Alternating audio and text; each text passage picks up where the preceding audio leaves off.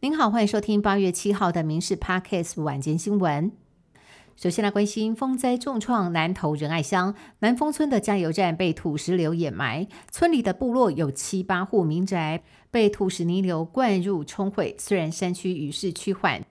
但是家园遭受土石流破坏冲击，积水到现在也排不出去，想要重建家园，短时间之内恐怕没有这么容易。受到重创的还有芦山温泉区，连外道路中断，截至今天上午为止，仍然有九十多人受困。搜救人员虽然排除万难抵达温泉区，不过考量到沿路多处土石流以及崩塌，尝试以流笼以及绳索等方式分梯次撤离受困人员。中央用前瞻特别预算来拼基础建设、拼经济，连日来却成为了朝野攻防议题。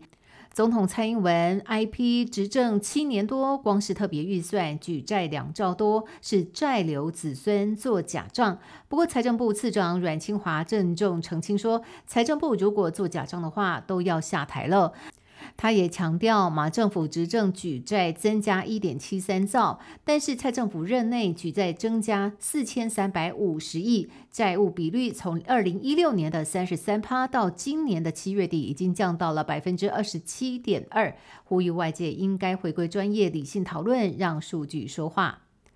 鸿海创办人郭台铭即将结束访美行，预计父亲节当天会举办新书发表会。侯办抢在活动的前一天发表侯友宜谈关公影片，内容聚焦重承诺、重义气等关公精神。遭解读是要暗示郭台铭兑现过去支持的承诺，对此侯办强调无需过度联想，没有任何针对性。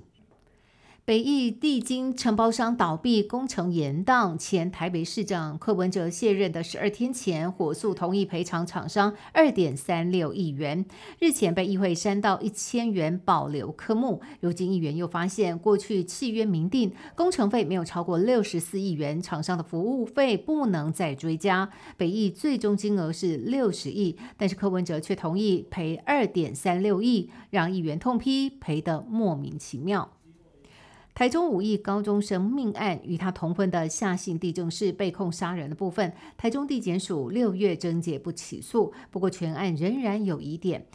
台中高分检发回台中地检署续查，检方今天上午针对同婚有无伪造文书传唤夏姓男子出庭。夏男在庭上强调，他跟赖小弟是合意结婚，不过不出地检署却遭到一群人抗议。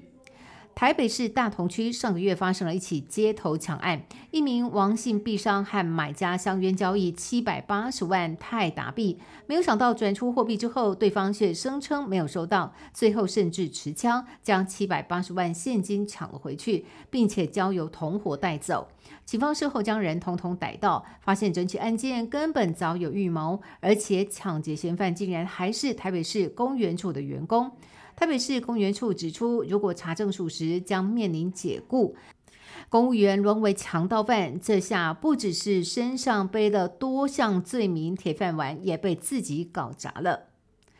传出鸡蛋又要调涨两到三块钱，让农业部严正澄清。目前蛋鸡大约有三千两百万只，鸡蛋日产量超过两千两百六十万颗，整体供应是稳定的。加上目前进口蛋还有六千万颗的存量，市场上根本不缺蛋。而我们实际调查市面上的鸡蛋盘商，市场的供货是没有问题的。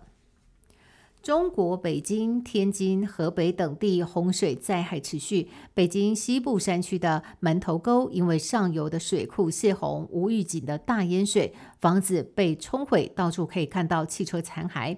现在又传出当局已经启用天津的东电蓄滞洪区，外界批评这都是为了保北京，牺牲其他地区人民。而河北涿州地区被踢爆已经有武警进驻，试图比较二零二一年郑州洪灾的手法封锁真实灾情。而从市长到市委书记，涿州长官一路神隐，还有官员被抓包喝酒拦截物资，都引发网友痛批。